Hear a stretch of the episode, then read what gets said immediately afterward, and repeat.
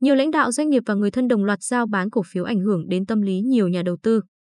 Có thể nói, 2021 là năm của những kỷ lục khi chỉ số VN Index công phá thành công 1.200 điểm và đã cán mốc 1.500 điểm hồi tháng 11 năm 2021. Không những vậy, thanh khoản trên thị trường cũng liên tục bùng nổ, có những phiên giao dịch khớp lệnh lên tới 40.000 tỷ đồng, thậm chí là 50.000 tỷ đồng. Số lượng tài khoản mở mới của nhà đầu tư cá nhân trong nước cũng liên tục lập kỷ lục. Trong tháng 11 năm 2021, có tới hơn 220.600 tài khoản của nhà đầu tư cá nhân trong nước được mở mới, một kỷ lục được thiết lập của thị trường chứng khoán Việt Nam.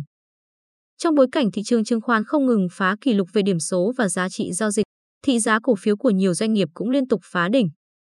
Trong khi VN Index ghi nhận mức tăng gần 34% trong 11 tháng năm 2021 thì rất nhiều cổ phiếu đã tăng giá tính bằng lần. Theo đà tăng mạnh của giá cổ phiếu, lãnh đạo tại hàng loạt doanh nghiệp cũng đua nhau bán ra. Mới đây, Chủ tịch Hội đồng Quản trị của Công ty Cổ phần Việt Nam, mã CMS, ông Phạm Minh Phúc tiếp tục đăng ký bán hơn 3,7 triệu cổ phiếu CMS theo phương thức khớp lệnh để phục vụ nhu cầu tài chính cá nhân. Giao dịch dự kiến diễn ra từ ngày 10 tháng 12 năm 2021 đến ngày 7 tháng 1 năm 2022. Trước đó, ông Phúc cũng đã bán thành công hơn 1,6 triệu cổ phiếu CMS từ đầu tháng 12. Bên cạnh ông Phúc, nhiều cổ đông nội bộ khác của công ty cũng đăng ký bán ra lượng lớn cổ phiếu CMS. Hoạt động thoái vốn của vị chủ tịch này cùng các cổ đông nội bộ diễn ra trong bối cảnh cổ phiếu CMS đang được giao dịch ở vùng giá cao nhất lịch sử.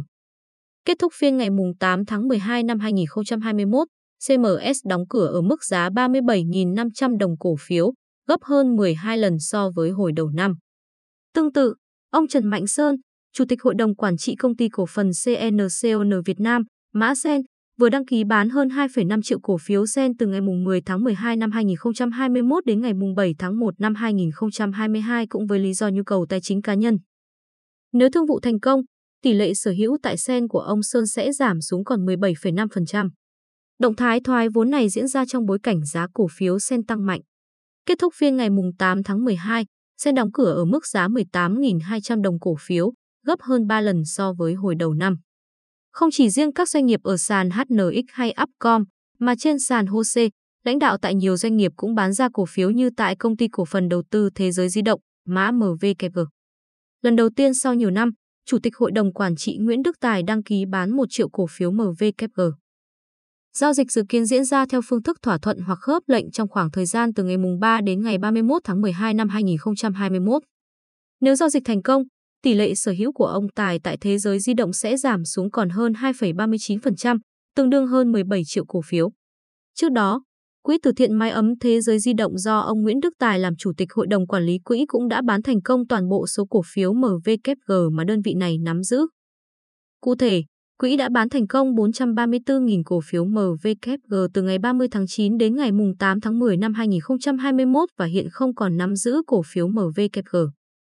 Kết thúc phiên ngày 8 tháng 12, MVKG đóng cửa ở mức giá 133.900 đồng cổ phiếu, tăng hơn 69,4% so với hồi đầu năm.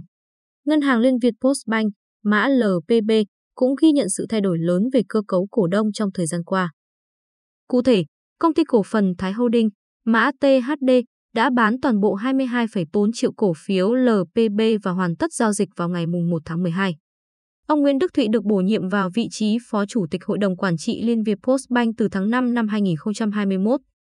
Được biết, để có chân trong Hội đồng Quản trị Liên Việt Postbank, ông Thụy đã thôi chức Chủ tịch Hội đồng Quản trị tại Thái Group, Thái Holdings, công ty du lịch Kim Liên và công ty Enclave Phú Quốc.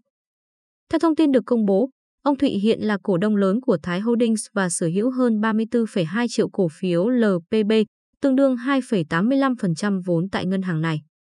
Việc lãnh đạo của nhiều doanh nghiệp liên tục bán ra lượng lớn cổ phiếu là điều khiến nhà đầu tư không khỏi băn khoăn.